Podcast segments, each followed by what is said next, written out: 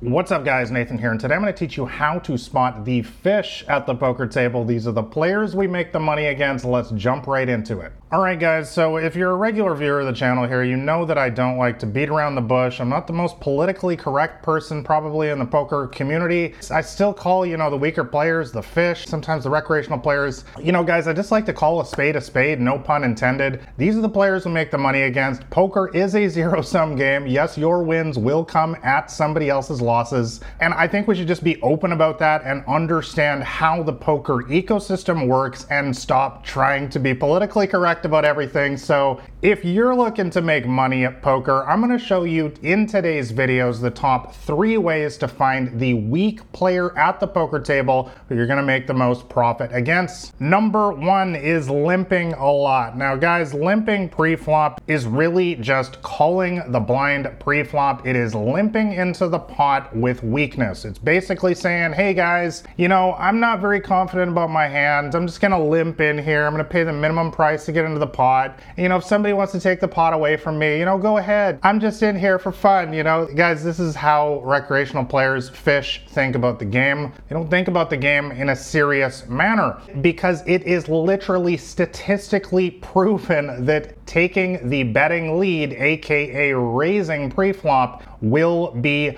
much, much more profitable. In fact, in my first poker book, Crushing the Micro Stakes, I even include the raw data from my Poker Tracker database proving that my profits are over twice as high when I raise pre-flop versus just calling a raise or limping into the pot. I'll have links for all of that in the description below if you are interested. But guys, basically my rule is this. If you are the first person into the pot, whether you play cash games, tournaments, whatever, it doesn't matter, please just raise it up. Take control. Show people at the table that you're serious about your hand, that you're not gonna just show weakness right away and allow everyone to just walk all over you. So simple example hand, you are dealt ace queen offsuit in early position, call it a six max poker game, nine max, doesn't matter. Guys, raise it up, don't limp, don't try to get tricky here. And also guys, please don't pull the old limp re-raise. This is the oldest trick in the book. I made a video a couple weeks ago on that. It is so transparent. Do not limp and then when somebody raises, pull in the re-raise. Any kind of decent player is just gonna fold their hand because everybody knows that recreational players do this with pocket aces, pocket kings, and ace king pretty much only. Let's move on to sign number two to spot the fish at the poker table, and that is that they get emotional over every single bad beat. Guys, this is the clear sign of a recreational player, amateur player fish, is that they don't understand that the entire game of poker is, is built around math and odds, and that is simply going to lead to large short-term statistical anomalies. In fact, it is very, very rare for anybody to be quote unquote drawing dead in poker, and drawing dead is just an old slang term for meaning that you have 0% chance to win, 0% equity. In a game like No Limit Hold'em, usually the person who has the hand that is the statistical favorite is still has a large chance of losing the hand. The other player who's chasing their draw or their bottom pair or whatever, which we're gonna discuss in a second, they still have 20% equity, 30% equity, something like that.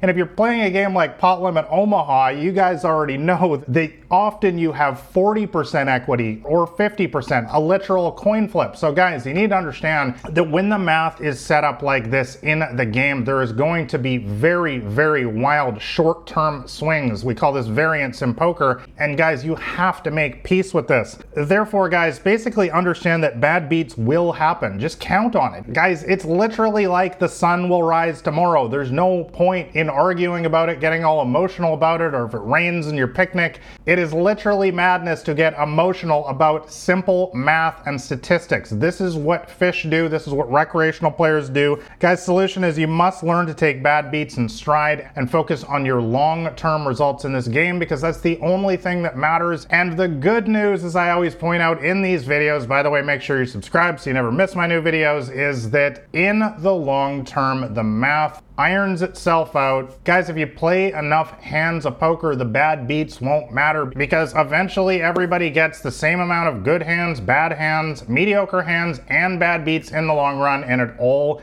evens out over time. All right, guys, so my final third way to easily spot the fish at the poker table is look for the player who chases all sorts of bad draws, bottom pair, etc. Guys, you need to realize that sometimes you just need to fold draw in poker or bottom pair. And, you know, for those of you guys that are serious about poker, you already know this stuff, but it is important for me to point this out. I know that I do have a lot of beginners watching my videos here, and so I just want to explain it in the most simple terms. The biggest thing that I learned early on in my poker career is you don't need to see it. You know, I think this is one of the biggest reasons why recreational players love to call down with really bad draws. We're going to discuss one in a second here, is because they have to see it. They simply can't can't accept folding their hand and never getting to see the other player's hand because most of the time people don't show their hand in poker and so you're sitting there left wondering. But guys, you need to understand that you must get over this if you ever want to have large scale success in this game. And yes, I'm sorry to be the bearer of bad news, but it just does boil down to discipline at the end of the day. A dirty word in today's society. I know everyone wants the fast, easy, quick results, but it's just not the way it works in poker, guys. You need to be able to make disciplined folds if you want to get ahead in this game.